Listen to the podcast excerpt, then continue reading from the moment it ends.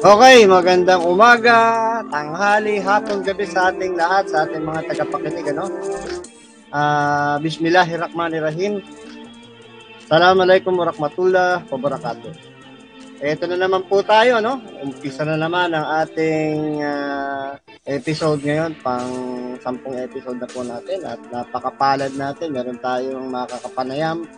Eh, Siyempre, ito ay may pusong volunteer to pero alam niyo na, yung mga kasama natin dito ay may kanya-kanyang specialties. Ano? Saka yung mga experience na kanilang ma-share sa atin ay napakahalaga po. No? Kasi uh, sa dinami-dami ng mga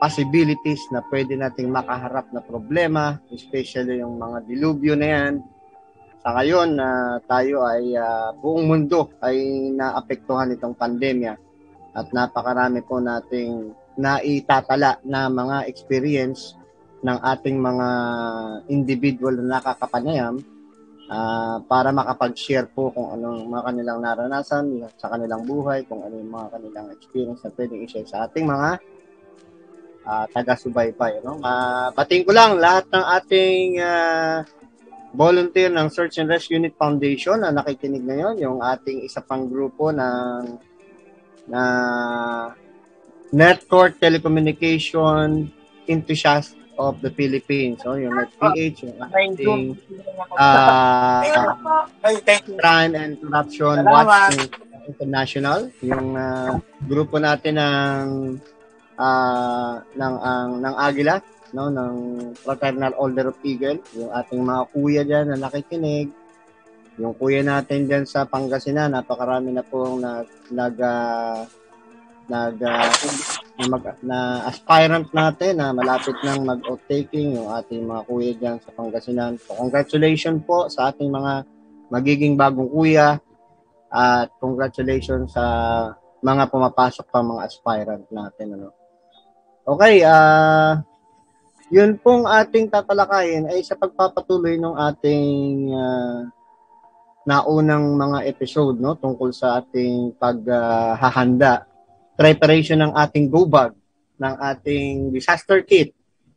Uh, emergency kit. Bahala na po kayo kung ano yung tatawag nyo no? importante po yung uh, nilalaman niya ay ipag-uusapan natin ng ating uh, uh, panauhin ngayon. Hindi naman actually panauhin to dahil ito ay napakatagal ng volunteer ng ating foundation at napakarami nang na-share sa ating mga kababayan sa pagka nagte-training tayo kasama natin yan lalo na pagka tumatawid ng dagat napakahalagang kasama natin yan so Cap Ernst, ikaw na bahala magpakilala sa iyong sarili at nako napakaraming salamat at napaunlakan mo kami sa iyong napaka hectic at mabigat na oras. Nakikita iyo ngayon. Uh, Cap, go ahead. Yes. Salamat Sir Jerry. Kala ko is this our ano personal meeting tayong dalawa lang. Ano pala to? Broadcast pala to. okay, ang kapakilala mo na yung saka yung ating you know, uh, activity. Okay. Uh, my name is Ernst uh, Buton, kaya akong Mindanao. And then, I've, I've been a seafarer since 1994. So, mahaba-haba na. And then uh, I started as a master 2012 and then sa dito sa atin kasi sa Pilipinas uh, we are consist of 7,101 islands. And those islands I visited mostly kasi nagre-relieve ako ng mga uh, kapitan din na uh, needs vacation, emergency uh, yung bababa dahil uh, medical emergency, bababa dahil kulang papeles, bababa dahil uh, anong tawag dito, may kailangan sa office. So, maiksi lang yung contracts ko pag umuwi ako ng, sa bayan natin. So, napaka-busy yung yung schedule ko kasi pag nag, nasa labas ako, pag uwi ko, tatawagan ako ng uh, yung mga kakilala natin na companies, uh, pwede ka ba dito kasi ano, one month lang kasi ganyan, ganyan, ganyan. So, kung saan-saan ako napapadpad. so, mostly sa mga critical areas, sa mga sa mga kung saan-saan lang. And then, Uh, during emergency, uh, yung bagyo natin in the Philippines kasi nasa 20 mahigit. So, sheltering, uh, parang lagi kong nag-risk assessment ako niyan lagi. And then nagkakilala kami ni Sir Jerry 2015 sa Quezon City Circle, hindi ko makalimutan. so inintroduce niya ang ano, sabi ko, uh, okay, ganito pala to. And then uh, we started talking tapos kung ano yung na-share ko, it's which I like most kasi iba yung field ko eh.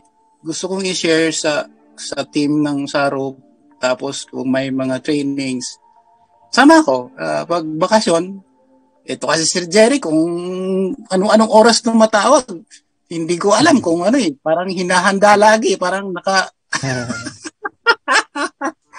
okay Ayan, uh, yan si Cap. Nako, eh, hindi ko man sabihin sa inyo, alam niyo na kung ano ang uh, uh, importance ng kanyang role na ginagalawan sa ating sa ating pamayanan, sa buong mundo. Kasi yung sinasabi niya kung saan saan siya napunta, buong mundo po yan, ha? hindi po yan Pilipinas lang.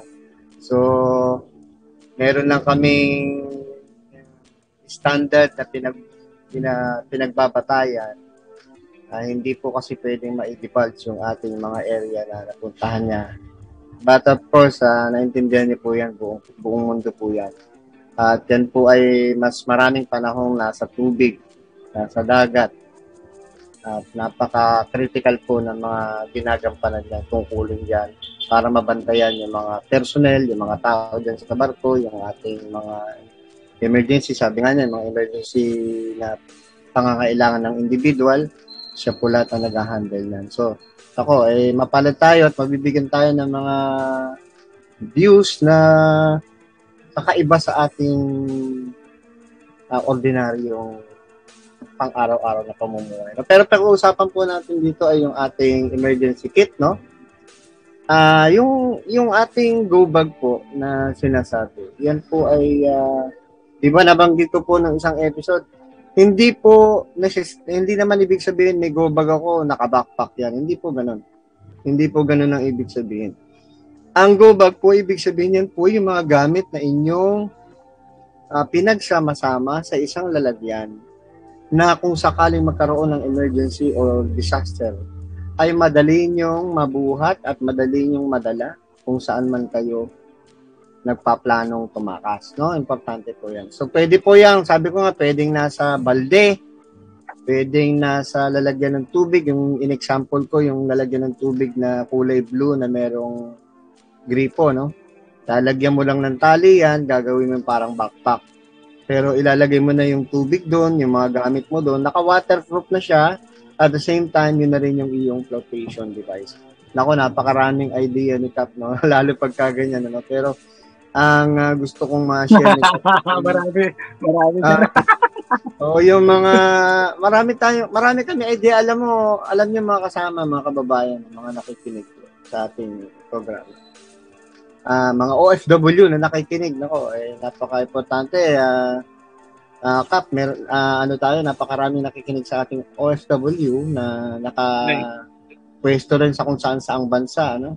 Yan ang pinaka-target ng ating programa kasi tayo po ay Filipino World Channel at ang ating pong programa ay tumatalakay sa kung paano ang isang Pinoy ay mag-prepare during disaster. So, Pinoy Disaster Prepper, yan po yung ating pro- program title. Ano? Kaya ngayon po, ang ating dinidiscuss is yung ating pang-araw-araw na daladala at yung ating pong disaster kit or go bag.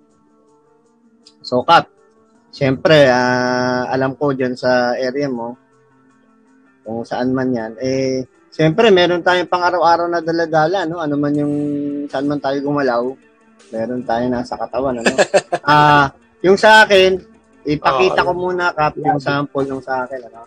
And then, later on, excited ako makita kung ano yung mga everyday carry mo dyan. Eh. Siyempre, akin po, unang-una, yung, uh, yung aking whistle. Medyo may katagalan na to, Kap. Inabot na to ng almost mag ano na to, mag 7 years mahigit na, no? Ah, uh, ordinary po 'yan na ano. Alam ko na bigla ka din. Eh. ordinary pala. but this is the loudest whistle in the world, no? Itong Storm, pwede ko naman sabihin ng brand, Storm. Nilagyan ko na siya ng ano, ng locking system o pang lock para kung an, ano maisabit ko sa aking punch, no? Sa aking tactical punch. So yan yung una ko ha. Uh, whistle, then meron din ako nilagyan ko na rin ng locking system yung yung aking ano uh, maliit na backup flashlight, yung yung reachable agad, mabilis kong mapailaw. Kung kakailanganin ko, ano na kaagad siya. Uh, nandun kaagad sa may ano ko, sa may pants ko. Kasama nung nung whistle. So, dalawa na sila nakaganyan. So, ayan, unti-unti na nagiging Christmas tree yung ating pantalon. Sabi nga, ano ba yan? Ang dami mong daladala. Ang dami nakasakabit sa'yo. Para ka namang Christmas tree. Ha? Para kayong ano niyan, ha? Paano, ano, ano bang gusto niyong palabasin? Sabi ng Sabi ng mga tao. Ang dami mo nakasabit. Ang bigat-bigat na. So, ito yung isa sa, ito yung pangatlo cup, yung aking multi-tool. So, nilagyan ko ng, ano, nilagyan ko ng holster yan. Uh, yung gumagawa ng ating firearm holster. Siya na rin yung pinagawa ko nito. Uh, uh, this is an ordinary uh, Victorinox, no? Victorinox. So, meron siyang flies. Multi-tool siya. May flies siya. Then, marami siyang iba't iba pang mga gamit. So, Siyempre, uh, gusto ko nasa, ano ko din yan, nasa nakalagay sa aking uh, belt, no? So, anytime na kakailanganin ko, uh, meron ako full type tool. No? So, ilan na? Tatlo na, no? Okay, uh, syempre dahil tayo pandemic, nadagdag yung aking sprayer, alcohol sprayer na naka tactical locking system na nakalagay din doon sa aking belt. Actually, hindi ako lumalabas nang wala ito itong mga to. So, pang pang-apat na to, no? Uh, multi-tool, uh, whistle, flashlight, at saka itong aking sprayer. Ano? Medyo nilagyan lang natin ang konting yung logo ng ating Sarup Signal Group. Then, uh, okay. Siyempre, hindi rin pwedeng mawala ang face mask. Sa, pa, sa ngayong pandemic, ito yung nadagdag sa ADC. No? So, itong aking ginagamit, Kap, eh, napapalitan ng filter sa loob. So, napapalitan ng filter. Pwede kong palitan. And then, uh, yung aking face shield, eh, medyo nasanay na tayo. Sabi niya sila, laki-laki naman ng face shield mo. Eh, nasanay na po tayo eh. Kasi, ito na po yung pang-araw-araw natin. Wala na po tayong choice dito. Kung gusto natin makasurvive, it should be your way of life. So, ito na po, way of life na natin. Meron tayong uh, face shield, pang araw-araw ko na po to basta lalabas ako, suot ko na po yan. So, para medyo may extra, ano, nilagyan ko ng mga aking mga favorite logo ng mga organization natin. So, nilagay ko yung mga logo, uh, kung ano man yung ating mga inaaniba ng mga grupo, no? Then, uh, meron akong mga hashtag dyan. So parang napopromote ko na rin yung aming foundation, yung uh, aming society, at yung iba pang mga grupong pinaaalitan natin. So yun po yung aking basically uh, captain yung aking ano, yung aking uh, uh, everyday care. Eh, no? Siyempre, hindi naman mawawala yung aking cellphone, kasama na yung cellphone ko. Uh, yung sa cellphone ko, kap, uh, merong ito yung merong two-way radio na kasama ng cellphone. And then at the same time meron din akong uh, IP radio. Uh, introduce ko sa iyo to Kap yung IP radio kasi pwede mo i-connect sa wifi mo. Pwede mo i-connect sa wifi mo ito diyan sa sa okay. iyong vessel then pwede na tayo mag-usap. Okay. anywhere in the world ka basta meron kang data no So, basta may data. Basta may data ka. Basta bukod, may data. Bukod dun sa IP radio na exclusive, pwede rin nating lagyan ng Oo. Celo. So, sa ngayon, uh, dalawa yung ano niya, yung pwede kong paggamitan. Pwede kong gamitin sa IP radio, pwede ko rin gamitin sa Celo. So, yan. Oh, yung okay. ating mga bagong gadget. Ah, na ano? Na ito. Ah, ganito yung sample nung ano eh, nung, pag ginagamit natin.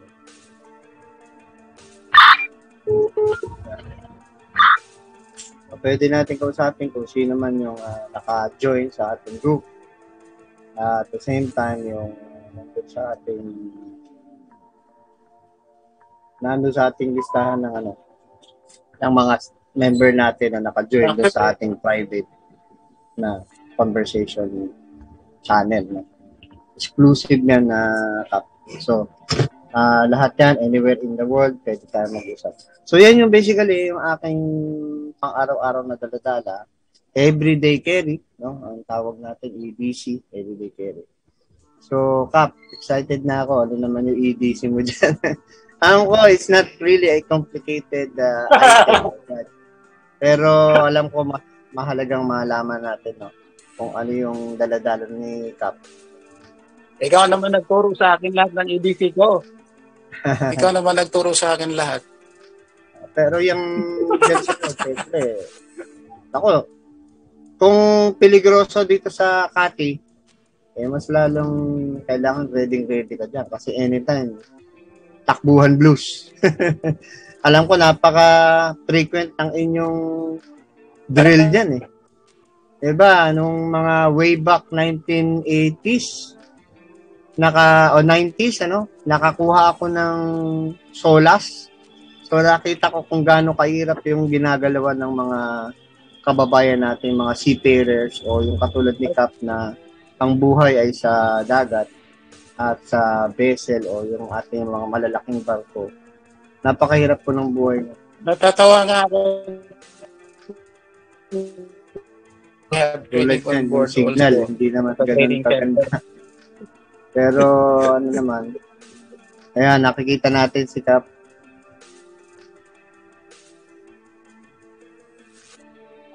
Yung mga yung mga importance na point na tingin ko na nandun sa isang vessel is yung kasi alam nyo kung mapapansin nyo kung nakara, nakapasok na kayo ng barko ano yan eh. Majority of the area is uh, still no talagang bakal solid na bakal so maganda kung iisipin dahil napakatibay hindi basta-basta magigiba no pero ah pag tinasok ng tubig mahirap din kasi hindi mo kayang gibain yung bakal para lumabas, no? So, may, tapos yung mga locking system niya, puro papihit, no? Hindi ordinaryong knob ang pinto. Pag, pag sarado mo ng pinto, meron ka pang pipihiting manibela. So, ganun po kalupit yung sitwasyon sa barko. Ah, Tap, ano yung ano mo, yung share mo? Ah, EDC ko? At Oo. simply as ito. nag ano, medyo may technical difficulties po yung signal. Ano. Ngayon po, naintindihan nyo na, napakahirap. Yung pong merong mga asawa na nagbabarko, ganyan po kahirap ang buhay nila. No? Ultimo yung pagtawag is na hirap. Ayan, pinapakita ni Kap yung kanyang everyday care. No? Nasa isang lalagyan. So, ka, eh, Nakakarabiner, ano? yung Flashlight ko is uh, Nasa carabiner.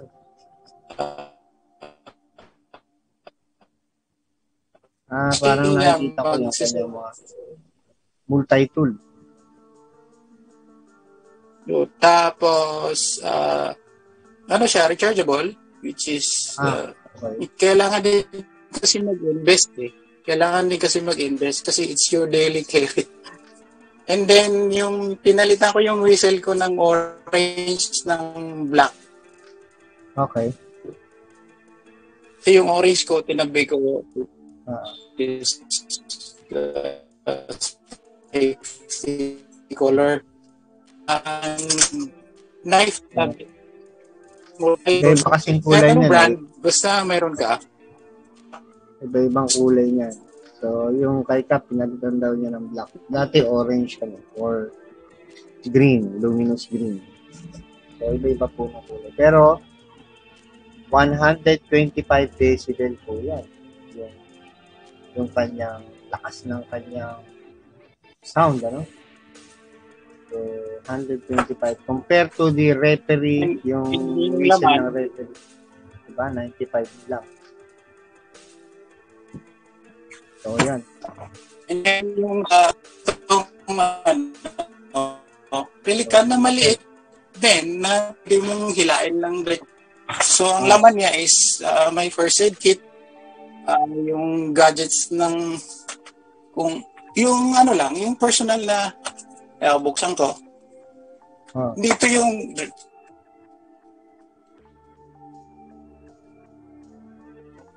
charger, uh, uh, first aid, uh, portable wifi. Wow. Antena ng GPS. Basic yung portable wifi. Charger. Siyempre, okay. kailangan. Okay. Flashlight ulit. Mayroon akong counter para sa uh, kung ilan nang nakasakay sa lifeboat. Oh, uh, may ano, small binocular. So, tapos ah, extra yun. na watch. Yun pala ang pinaka-basic, ano? And, Kailangan na uh, binocular ka nga naman dahil napakalayo ng mga titingnan mo. Yang may kulay pula na yan, Kap. Ano yan? Yung hawak mo, kulay pula. Ano ka, parang, ano, may pelican sa likod eh. Nakikita kong, yung pelican po, waterproof na container po yan, na kahit na, na malaglag sa barko yan, na lutang po yan. Alam nyo, uh, way back nung nagkaroon ng aksidente yung Cathay Pacific na aeroplano, uh, lumubog po yung eroplano ano eh sa hindi sa uh, hindi po kagandahan experience eh wala pong nakasurvive. Uh, pero na obvious na obvious po kaya na-locate yung barko ay eh, yung eroplanong lumubog. Aba, naglutangan po lahat ng ano, pelican. Lumabas po lahat ng pelican. Imagine niyo. Lahat ng pelican na case lumutang, naglabasan. So, kitang-kita po lahat yung mga pelican case. No? Importante po na meron tayong mga ganyang waterproofing. No? Kahit naman hindi na, sabi natin hindi naman tayo sa sa dagat. Pero maganda po na ang container natin ay mga waterproof. No? Yung importante hindi nababasa. Although yung, yung ating mga gadget, eh, majority ng ating gadget, eh, ano natin, naka-waterproofing. Ano? Importante po na una, durable. Pangalawa, uh, very handy. Ano? Hindi, huwag naman masyadong malaki. Kasi ang pinaglalagyan ng EBC natin is yung belt natin, yung belt, yung ating packet. Nawala ako, umina yung signal. Umikot yata yung barko. Okay lang, nakikita, nakikita kita, bumabalik ka naman yung ating ano ating yung sinasabi ko kanina ng mga gadget no? Nakalagay po yan sa belt sa ating mga pocket at sa ating pong uh, katawan mismo. Nakalimutan kong ipakita itong aking uh, relo uh, standard po na digital watch yan. Ang nagustuhan ko lang po dito eh meron siyang ilaw meron siyang may light, ewan ko, may charge pa. Ayan, may ilaw yung aking uh, watch. May flashlight yung watch. So, isa po yan sa, siyempre, multi-function po yan. Kagandahan pag multi-function po, marami po yung maganda. So, isa yan sa, ano, ating karagdagan sa mga uh, everyday carry. Ito po ay ordinary ballpen pero yan po ay aircraft metal. So, ibig sabihin yung bakal po na ginamit sa paggawa ng ballpen na ito ay sobrang tigas po niyan. So, ang nangyari po, pwede po natin maging defensive weapon. Okay? Pointed, magkadila defensive weapon sa mga may, magand- may mga hindi magandang hangarin, mga attackers. so, pwede natin maging basic weapon. So, yan po yung mga ilan sa mga ating gadget na pinapakita na we consider it as uh, everyday carry. Kapag kwento ko na lang muna dyan, ano ba yung mga buhay-buhay din sa yung mga experience mo dyan sa emergency, no? Uh, not necessarily magbanggit ng mga pangalan, but But how do you handle yung mga emergency dyan? Like yung mga ah. first aid. Kasi eh, alam ko, critical dyan eh. Nag-teach ako ng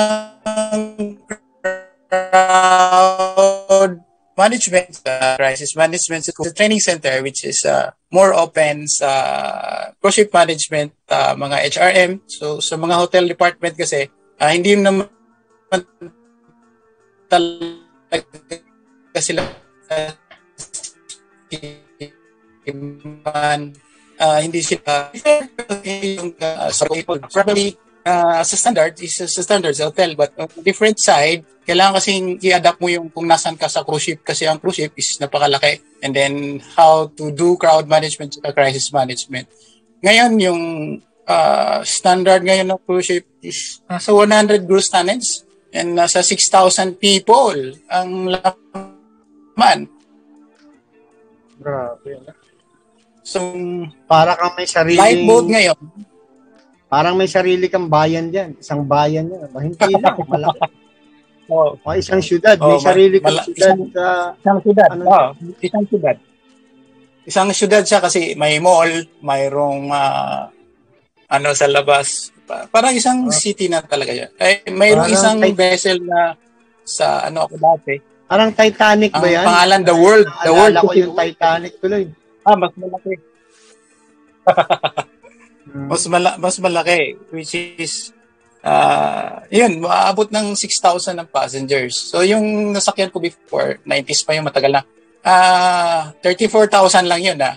But, uh, the passenger, abot ng 1,500, 1,500 and the crew, nasa 500 crew, uh, 50 nationalities. Halo-halo yan, iba-ibang nationalities. So, so every time mag, mag-conduct uh, kami, so, kasi taga sa deck department, which is, uh, kung mayroong bagong crew na darating, we do training sa kanila for, uh, kahit na nag-training pa yan sa baba, SOLAS.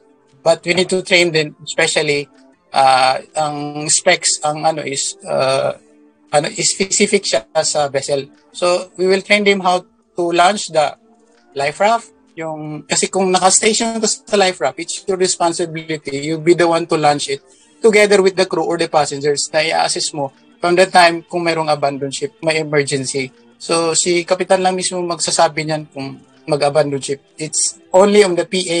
Siya, wala nang iba, kundi si kapitan lang magsabi na it's abandoned ship. So, the crew should know Kap, naiiwan ba dyan yung ano, kasamang naiiwan yung radio man? Ganun pa rin ba yung protocol dyan? Dalawa silang naiiwan? Ay, hindi, Sir Jerry. Hindi, si Kapitan lang yung maiiwan. Kasi, dati yung radio man naiiwan eh. Ngayon, wala ah, na eh. Kasi puro computer uh, ngayon eh. Uh, ang ano kasi ngayon, mo- mostly the officers are, are trained as the old uh, radio license officers, as yung tawag doon, is general operator course. So, si Kapitan oh. pwede magradyo, si chief mate, si second mate. So, sa lahat ng officers, license yan ng GOC. Which is, ang GOC ah, is uh, tat- tatlong categories ang tapusin mo sa school. Uh, global disaster, uh, uh, uh, G- uh, global, eh, GMDSS, yung GMDSS satellite communication. And then yung sa radyo, and then sa, marami na hindi ko ma, ma ano, isa isa. But pero yung basics lang, basic lang yung ano ko. Uh, during emergency, napakahirap yun kasi si Kapitan magsabi noon kung kailan talagang iwanan yung barko kung hindi na talaga pwede. And then may dinevelop kasi na before kasi ang lifeboat, the capacity is 150 person. And now, so palaki na napalaki ng barko, sabi ni si Jerry, isang buong komunidad na siya. So, dinevelop yung lifeboat na capacity ng 300 people. And it wow. should be deployed. Parang, parang maliit na barko na yan. Ah. Oh, parang correct, correct. Boat, no? No, ferry, uh, ferry. Ferry na siya. Later so, on, I will check it in the internet. so, you need to to evacuate. Pag sabi na abandon ship ni Kapitan, 30 minutes dapat nandun sila lahat. So, imagine mo yan, 300 people you will wow. assemble, dalhin mo doon in 30 minutes. Yun ang standard. So, bago siya ibaba, kailangan magbilang kasi mag kasi hmm. if you are on the on the vessel, you need to know saang lifeboat station ka, saang life raft station ka. Para pag abandon ship, alam mo kung saan ka tatakbo at saan kang sasakay. Kasi hindi ka pwede sumakay sa kabila, hindi ka nakalista doon. Tama, tama, tama. At saka then, ano yan eh. Meron naman yang ano no, meron siyang instruction doon sa kwarto, nakalagay doon yes, kung anong um, boat. meron. Parang sa hotel, merong para placard diyan. You're here tapos uh, and then before kasi sila sasakay, there are a lot of uh, video na nagraran sa TV. So, ganyan. Uh, and then, uh, bago alis ang vessel is, we have a drill. So, alam ng pasahero saan uh, sila pupunta sa master station okay. nila, saan sila tatakbo. Dala-dala yung life jacket nila, which is, dinevelop uh, din na uh, yung life jacket, mayroon siyang tracker. So, pag ah, nag-manage na, wow. Oo, yung iba, yung bago na mga bago na na tracker. Uh. Ang halimbawa, you have your life jacket on your room. Uh, pag kinuha mo siya, uh, parang na, mayroon siyang mag uh, siya ng signal sa bridge doon sa malaking screen namin. Tapos makita mo kung nasan tong tao na to, itong room na to, nasan sila banda. So makita mo yung crowd, saan ba yung ano papunta nito, isang buong crowd to papunta doon. So i-manage mo, i-control mo yung crisis sa crowd management dahil mat- kasi dati, paper, paper lang yung, ano, ililista mo lang, oh, ilang tao dyan, lista, lista, lista, papel lang. Yung bago kasi ngayon, uh, meron siyang monitor. So makita mo yung, nasan yung pinakamaraming tao na anong deck yun, anong ano yun, at anong hmm. cabin number yun. Makita mo tumatakbo doon sa screen. So, Tama. high-tech na yung ano, yung... Pero bit, kailangan bit, nilang isuot yung best nila. Ah, bit-bit mo lang talaga siya. Bit-bit. Kahit bit-bit lang, ano? Oo, oh, bit-bit lang. So paano so, nag ngayon, paano kung, nag automatic ba yung mag-on? Paano siya hindi, hindi ko siya masyadong na na ano yung Sir Jerry kasi hindi ako hands-on noon. Kasi uh, kung uh, kung palagi naka-on yun, maubos yung battery noon. Ay, oh, siguro. Hindi hindi siguro ano. Saka meron uh, dapat, uh, yun, yun, mga kababayan, no? Yung nagbabato dyan, lalo yan, cruise ship yung sinasabi ni Kat, no? So, uh, dapat po maging attentive tayo, maging uh, well-versed uh, tayo, familiar tayo dun sa mga binibigay. Kailangan yung Gamit, no? Oo. Kaya importante kasi safety po natin yan eh. nag enjoy tayo oh. tapos eh, mapapahamak tayo. Dapat alam natin dali para safe oh. tayo. Oo. Oh. K- kasi ang pasayro kasi hindi sila well versed pasayro lang sila hindi nila alam ang buong pasikot-sikot sa barko tama, saan tama. ka pupunta kaya before mag-sailing mag mag-discuss lahat na pag may abandon ship, pag may fire alarm, they know how to respond. Kasi isang isang ano lang tayo eh, isang buong komunidad lang yan eh. Kaya alam mo kung saan ka tatakbo, anong gagawin mo before hmm. mag uh, sail away. Kasi eh dati kasi after 24 hours, eh sometimes nangyari na before 24 hours hindi pa na briefing yung pasahero anong gagawin, edi problema 'yun. Kasi hindi mo sila nasabihan saan sila tatakbo. Tulog sila. Ah, kanya-kanya na, kanya-kanya ng pahinga, tulog yun eh. ah, kanya-kanya ng pasyal. Oh, so sa, nangyari kasi yun sa study. Imagine mo, ganun karaming tao, no?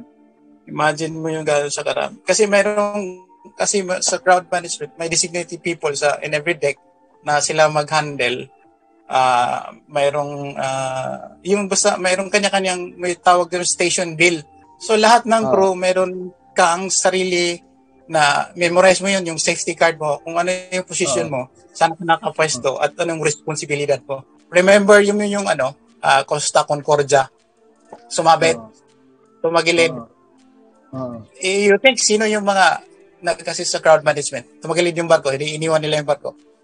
Mga oh. Pilipino yon sa magsaysay. Ah, talaga? Na, will oh. burst, oh, will, will burst sila kasi training, hmm uh, ano, sa y- kailangan Pag ano tumagilid ba yan? Pag tumagilid ba, Kap, pwede bang, oh, tumatagilid sa kanan, takbo tayo lahat sa kaliwa.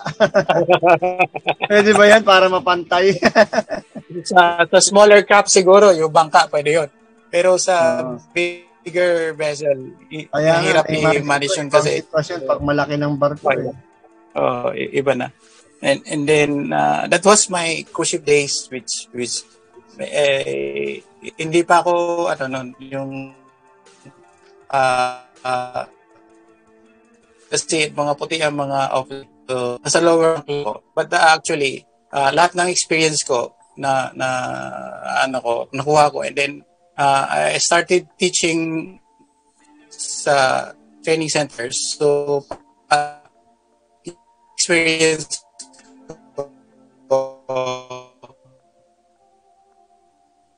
maturo ko sa mga new generation barko hotel na siya. So it's a big difference kasi gumagalaw yan eh. Mm. ang hotel hindi gumagalaw. Wala sa tubig. So parang sumasayo kayo lagi lahat na gagawin Oo, oh, oh, ma, ma, medyo mahirap uh, sa limuot. And then, and there was a time nag-teach ako sa uh, Northwestern University. There are 50 students. And then, uh, yung students na yun, pag pupunta kasi sa Manila, malaking gastos mag-hotel, mag-travel, mag-transport. So, ako yung pinadalang ng training center.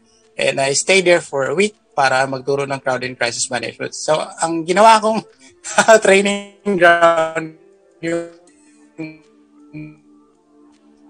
11th floor na building.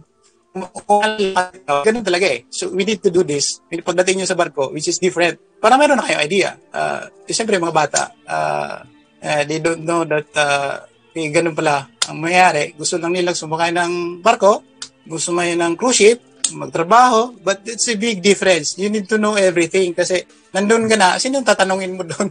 You, you have a big responsibility uh, pag uh ka na. And then, uh, yun, sabi ko.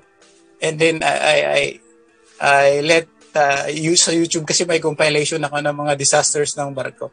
Sabi ko, sasakay pa kayo nito pag ganito nangyayari. Sabi ng isa, Sir, sasakay pa rin ako. Malaki ng gastos ng peris ko. o sige, makikita. Eh, ilang, ilang ano yan na uh, usually ilang story Ilang floors ba usually yung malalaking ah, barko? Ilang depende. ilang floors? Di, di, depende Sir Jerry kasi yung sinakyan ko dati before matagal na. Matagal na 90s pa. Uh, hanggang 12 floors siya. Uh, which oh. is 34,000 gross tonnage lang yun ah. And now, 34 times 3 times 4 na kasi sa 100,000 gross tonnage na yung mga barko ngayon. Isla. Wow. Isla na siya. So it's much more higher. Ilang floors na din. May mga elevators, may Hindi pag, everything is there. It's uh, pag like nasa taas ka, pagka gumagalaw yung barko, di para ka nagsasayaw dun sa taas. Ah, uh, oo, pero usually kasi uh, pag mayroong uh, bad weather, in, hindi yan dadali ni Kapitan sa bad weather. It's, i- iikot niya yan or mayroong mga protocols na ginagawa. Kailangan smooth sailing lagi kasi nagbabakasyon yung mga yan eh. pag, tama, pag, tama. Kakasino eh. Talsik-talsik yung mga ano doon. Mag, Naisip ko nga yun. Sa eh, bar, eh, basag-basag. Nagre-relax tayo dito pero mukhang pahirap yung inabot. oh. Yes. Uh, uh, and I experienced dalawang hurricane. Yung movie na Perfect Storm, Uh, most likely like that. Dalawa siyang hurricane. Uh, we were sailing from Bermuda, uh, from New York to Bermuda cruise. So, seven days siya. Uh, supposed to be, we will arrive early in the morning at 7. Uh, dumating kami mga alas 3 na ng hapon kasi inikot, mm, inikot yung barko na hindi masagasaan yung hurricane. Uh-huh. And then, uh, umiyak yung pasahero kasi na taranta na. And then, siyempre mag-announce na relax lang naman kasi uh, we're, we're from the uh, quadrant number 4 like that like that yung yung uh, ang tawag doon is uh, na. Uh, safe na mm-hmm.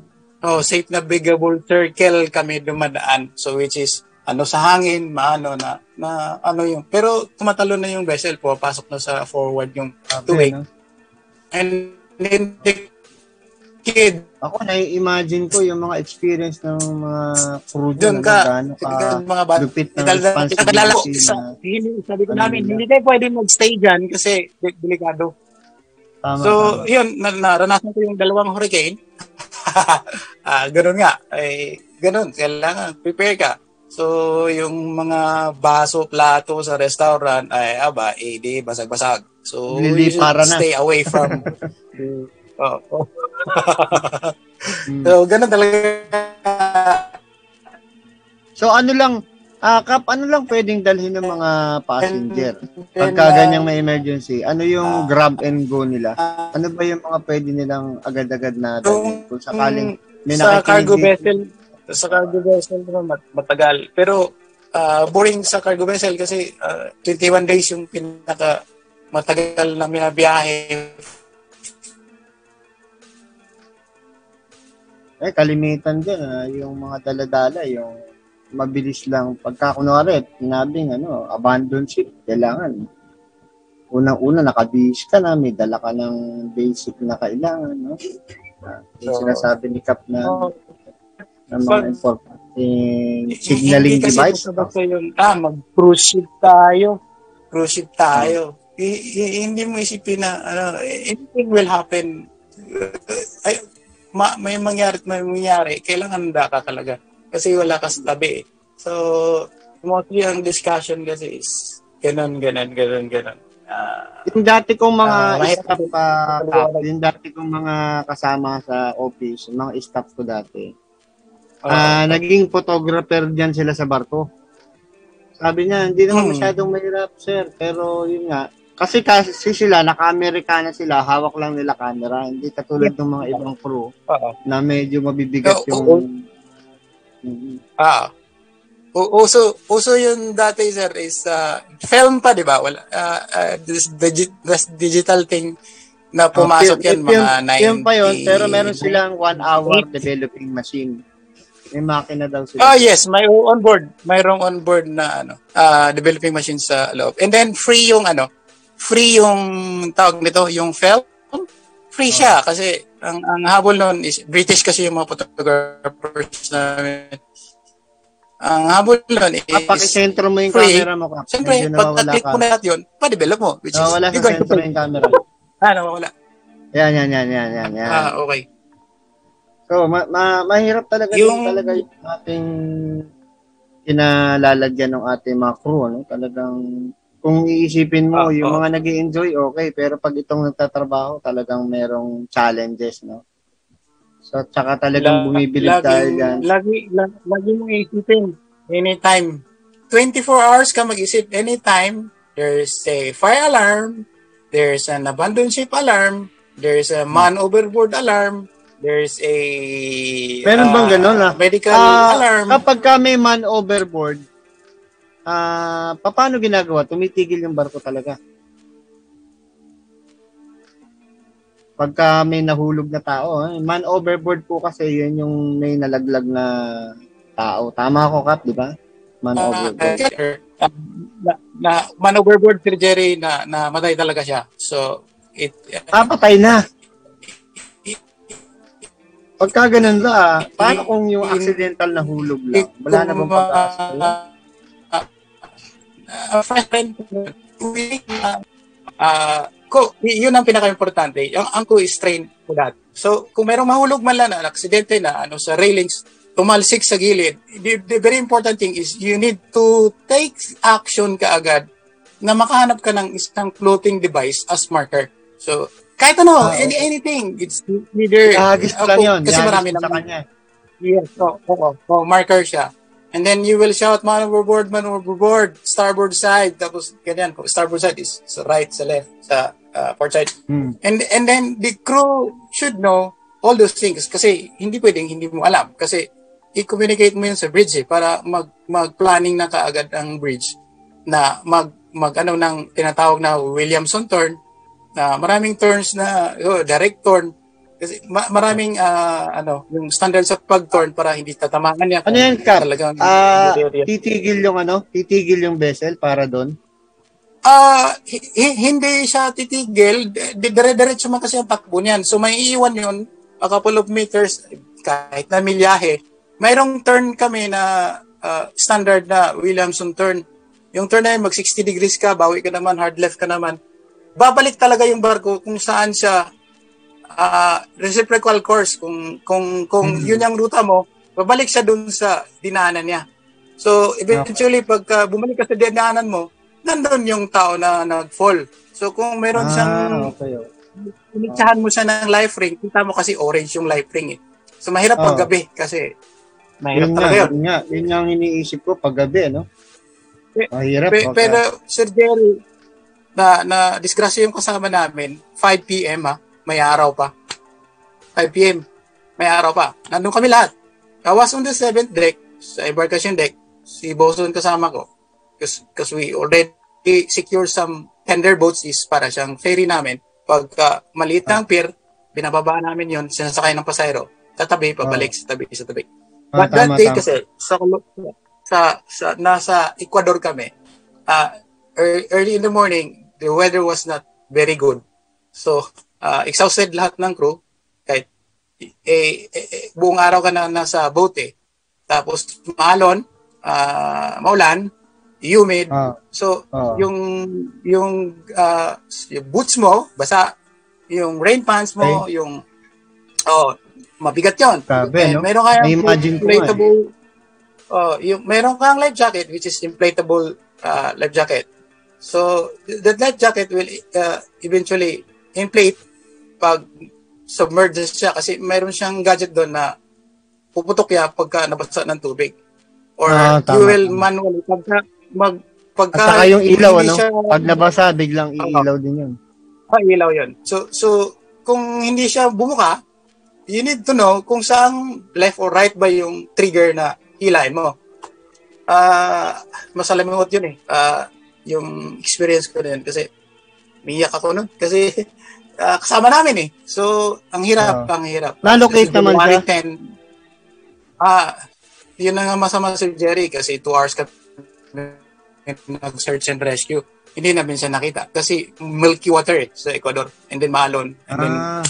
basta we, wow. do, we do our best na hanapin siya. And and then that time, tumigil na kami kasi 2 hours na eh uh, we need to go to the next location na sa ibang ano na. And then the Ganun, Coast Guard, dalawang nakita oras, na lang siya. Dalawang oras lang talaga hinanap? Oh, dalawang oras. Uh, doon ako sa ang da- dala ko kasama namin kasama ko si Chief Mate kasi doon eh yung uh, first boat number 1 at number 2 yun yung search and rescue boat yun yung fast boat and then hmm. boats uh, uh,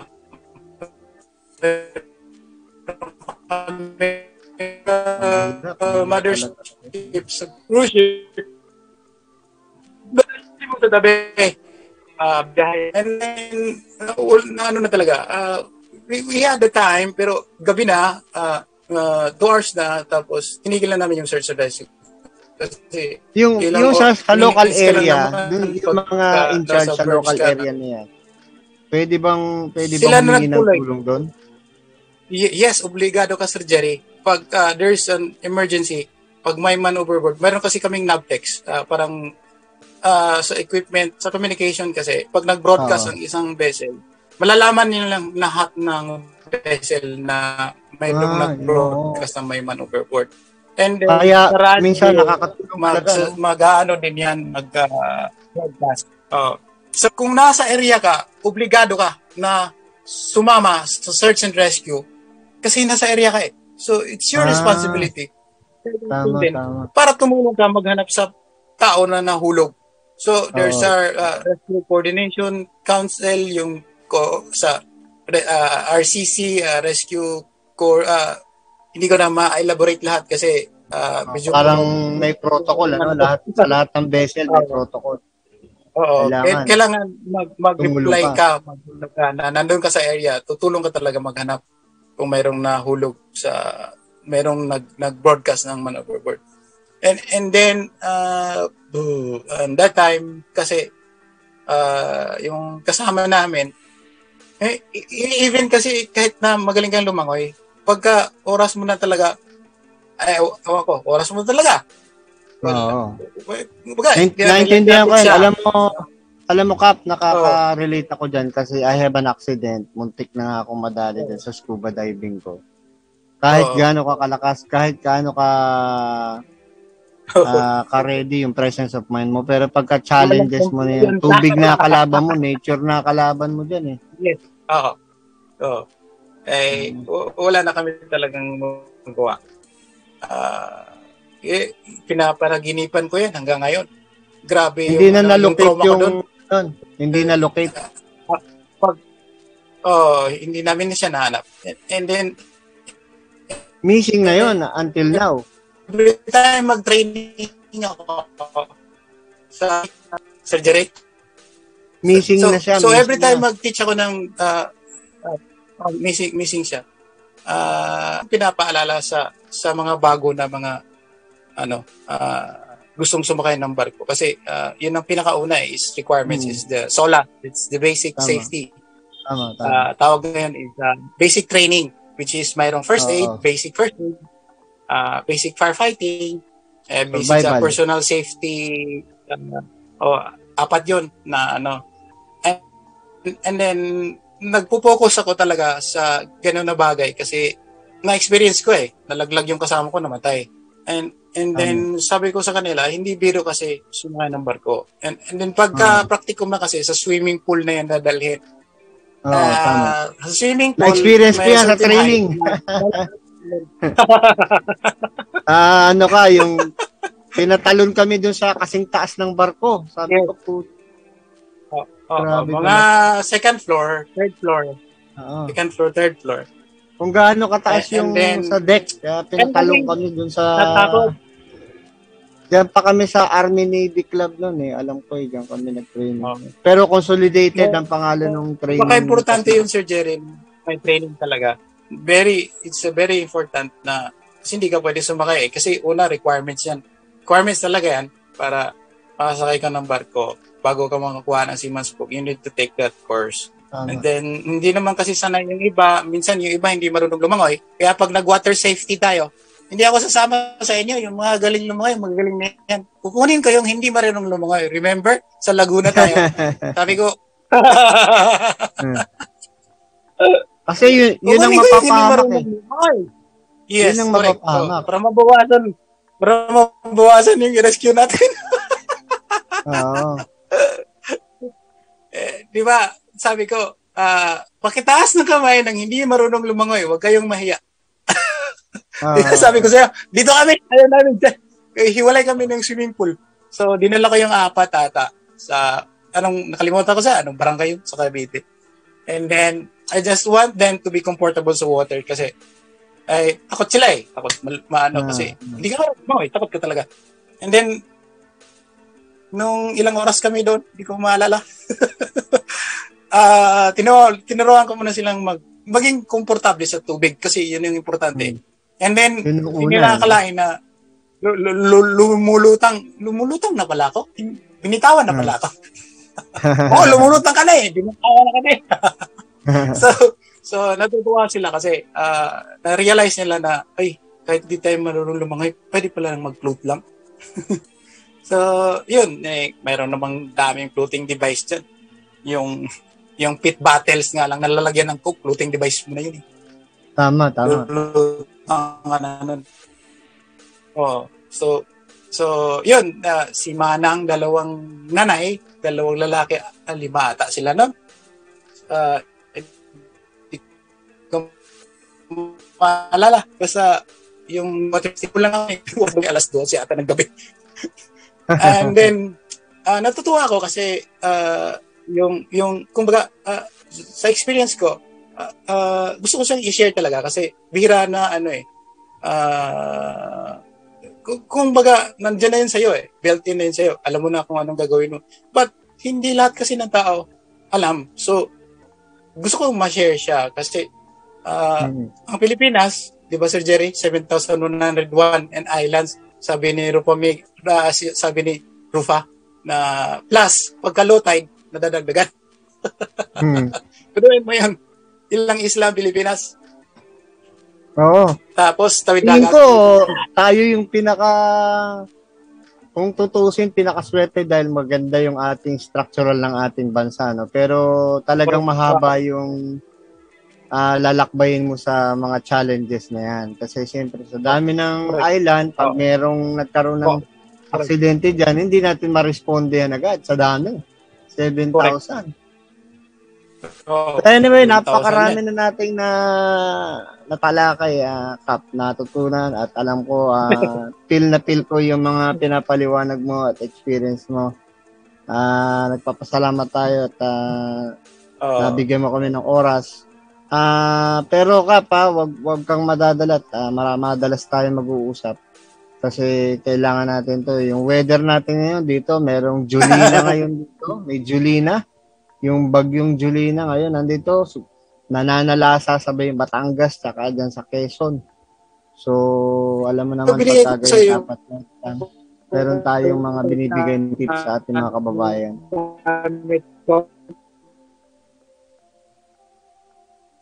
Oh. Marami pa tayong uh, tatalakayin ka pa pero medyo kinakapos tayo ng oras. Importante lang na nakapiling natin si Cap, si Cap Ernst, no? So marami pa tayong pagkakataon na pagsasamahan. May mga uh, nakikita ko, mamaya mag-uusap kami ni Cap, marami pa kaming bibigay na na technique. Huwag kang mag-alala si Jerry. Huwag kang mag-alala si Jerry hanggang buhay ako. Kaya mo ako dalhin kung saan saan mo. Alam ko yan. Alam ko yan. Alam kong sa na yeah, kung gawin. Alam ko yung dedication ni Kape. Ah, uh, feel na feel ko na yan. Napakatagal na rin namin nagsama kaya alam ko na yung nararamdaman niya. Alam ko yung kaya niyang i-share sa ating mga kababayan. Uh, nagpapasalamat tayo ulit at uh, napagbigyan tayo ni Cap kahit na nasa isang lugar siya na hindi ko pa masabi. Regalo ka! May regalo. Nasa ibabaw ng tubig. Basta nandyan pa rin siya sa tubig kaya nah- medyo nahihirapan sa signal kasi malayo po tayo, no? So yan, Kap, yung ginamit nating boat, naalala mo na nung pumunta tayo sa Tel- Talim Island. Ayan, uh, yes, na, uh, nakadisplay. Yun, sir. So, Kap, pagka, pagbalik mo rito, uh, sasamantalahin na natin, ha? Pagbalik mo rito, uh, ma- ma-refresh mo ulit ng training yung ating mga volunteer. Kung paano Oo. makasurvive sa tubig, paano natin ma- tulungan yung ating mga kababayan, maturuan para kung ano man ang mangyari sa kanila, maging safe sila, no? Uh, importante yung sabi nga natin, Kap, di ba? Habang dumadaming natututo, dumadami yung maliligtas. So, importanteng Correct. tayo. Makapag-share tayo, katulad ng ginawa ni Sap, na ano, dam, ramdam na ramdam ko yung kinukwento ni, ni Kap, eh. Alam kong malalim na malalim yan. So, naintindihan ko yan Kap, maraming salamat at nakapag-share ka ulit. Itong mga, itong programa natin naka-dedicate ito, Kap, sa ating mga kababayan, sa buong Pilipinas, sa ating mga OFW. Alam mo, Kap, nag-aalala yung mga OFW natin sa kalagayan ng kanilang mga iniwan na mahal sa buhay sa Pilipinas. Ano? Siyempre, nagtatrabaho ka. Katulad mo, katulad mo, nagtatrabaho ka. Diba? So, dapat safe yung ating pamilyang iniwan kaya importante sa kanilang Correct. mabigyan ng ng tips itong at mga kababayan nilang naiwan nila, no? Siyempre sila din. Kaya yung role na ginagampanan natin dito Kap sa pag-share natin sa ating sa buong mundo, saan man na lupalop na andun ang ating kababayan, mabigyan natin sila ng sharing na ganyan, yung binigay mo. At pang iba pang mga importanteng bagay na pwede nating i-share sa kanila, matutunan nila at ma-share nila, maituro nila sa kanilang pamilya para tayong lahat po ay maligtas. Lalo ngayon sa sa sa pandemyang nangyayari, kailangan pong mas magdoble ang pag-iingat po natin. No? Eh, pareho na kami ni Kap na naka-experience niyan. May narigaluhan na kami. so, importante po na uh, tayo po, ano, tayo po ay mag-ingat, sumunod po tayo sa mga panuntunan na uh, ibinibigay ng ating gobyerno. Isipin po natin kung paano tayo talaga maliligtas. So, with that, Kap, uh, magbigay ka na ng iyong parting word, ng iyong uh, uh, panan, uh, bibigay pa ng mga huling mga kataga sa ating mga kababayan. Ah, na, na hindi ko narinig sir, medyo putol-putol yung ano. Ah, magano ka na ng mensahe mo, ka, pag, kung sinong babatiin mo diyan, batiin mo na. At saka kung ano yung ah. mga huling huling bahagi ng sasabihin mo. Bago tayo ulit, ah, uh, okay. may mga pagkakataon, invite ka ulit. Uh, okay. So, sa lahat ng ano nakikinig uh, everywhere in the world kagaya ko OFW uh, never stop ano yung pag to learn something na for your own safety kasi uh, pamilya natin iniwan natin sa bansa natin and then umasa sila sa atin dapat ikaw alagaan mo din yung sarili mo lalo na ngayong pandemic uh, maraming nagbibigay ng regalo So, Sir Jerry kasi tumawag lang sa akin tapos may Zoom. Hindi ko alam na mag, mag-ano pala ako. alam ko naman pagka ganitong sharing, hindi ka tatanggi. so, mayroon akong uh, napakasimple lang na i, i, parang i-remind na huwag magpakampante even if you are vaccinated na kasi uh, papasok pa rin siya eh. And uh, yun, lagi, mask, social distancing, sanitize. Basta kung ano yung protocol, follow mo lang, malesen siya. Eh, kahit na mag-follow ka nga ng protocol, gaano ka, ka masinsin, meron talagang gap, meron talagang glitch na papasok, ay, puyat ito. Pwede kong tirahin ito. So, yun nangyari sa akin. Uh, humina yung resistensya ko kasi puyat and then uh, yun isa isa yung puyat isa yung puyat sa nakaka ano talaga and then uh, double dose triple dose your vitamin C and then uh, lagi akong may dalang ano uh, mura lang sa Shopee oximeter and uh, uh, uh, yung temperature digital oximeter which you, you will know kasi kung yung oxygen level mo is pababa. Tama. So, yung sa 60 kasi, kung nag-60 ka na oxygen level mo, uh, yun na yung critical, yun na yung, yung tama, oxygen ka na no. Umabot ako sa 80. Wow. Sabi ko, huwag mo namang ibaba ito. so, uh, mayroon yun lang siya uh, may dala akong uh, personal medicine lang. Yung yung simple, yung uh, lagundi or ubo, uh, yung for lagnat uh, like uh, paracetamol and then for LBM mayroon din hmm. kasi uh, isa yun sa ano eh sa mga uh, ang tawag ito uh, symptoms mag pagtatay ka uh, lalagnatin ka uubuhin ka. And then, uh, yung, ano lang talaga, yung, yung, yung presence of mind ka lang lagi na kakain ka talaga. Hindi pwedeng hindi ka kakain. Ka, uh, fruits, it's malaking bagay. Uh, lemon, uh, luya, honey, eh, hiningi ko lang naman yun sa So, so, sa unang panahon kasi, puso yung tuob. So lumaki ako. so naniniwala ako sa oh, Tama. Because uh, I, I did it also. Oo. Hmm. Oh, so, so pagka nagka-flu kasi kami dati, maliliit pa kami. Uh, yun ang ginagawa. Hindi uh, ko alam kung ano yung mga dahon-dahon nilagay sa kaldero and then sakluban kami ng kumot, bubuksan yung kaldero. So mag parang nag-steam bath, nag-sauna ka. Pero mayroong mga ingredients na nilalagay doon na hindi ko na alam. Kasi gusto ko lang malaman ulit kung ano yun. Uh, And then, uh, iinom ka ng maraming sabaw kasi you need to hydrate yourself talaga. So, 3 uh, liters, 4 liters a day. So, mayroong uh, nilalagay na uh, pa- para siyang Gatorade tayo, parang salt for dehydration sa tubig. So, hindi ko tinigilan na uminom ng tubig ng marami kahit na hindi na ako kumakain.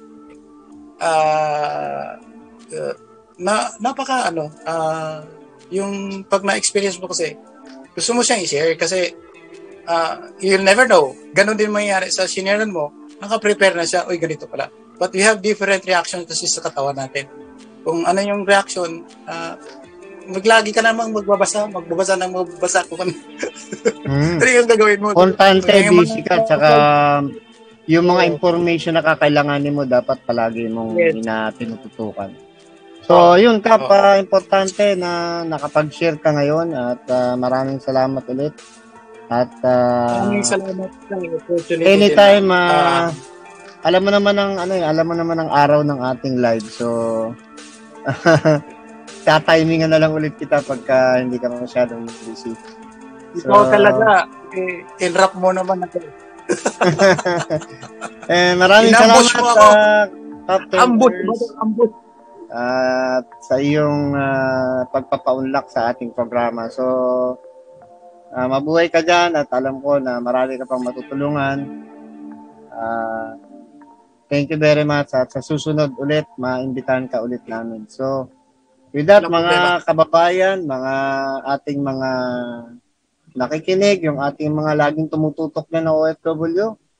Uh, may mga katanungan po kayo, pwede po nyong puntahan ng aming uh, uh, Facebook Live at doon po magbigay po kayo ng inyong mga komento, katanungan at babalikan po namin kay ni Cap no? sa mga susunod na episode. Imbitahan po natin siya at uh, para makapagbigay po ng mga iba't iba pang uh, mga impormasyon, na mga tips na pwede natin pakinabangan sa ating pang-araw-araw na buhay. So with that, maraming salamat po ulit sa inyong pakikinig sa ating programa, Pinoy Disaster Prepper with Captain Ernst. So, Diyos ti Agnina, kada kayo amin apo. Uh, maraming salamat. Maray na banggi sa Indong Gabos. Bismillahirrahmanirrahim. Assalamualaikum warahmatullahi wabarakatuh. Thank you. Waalaikumsalam.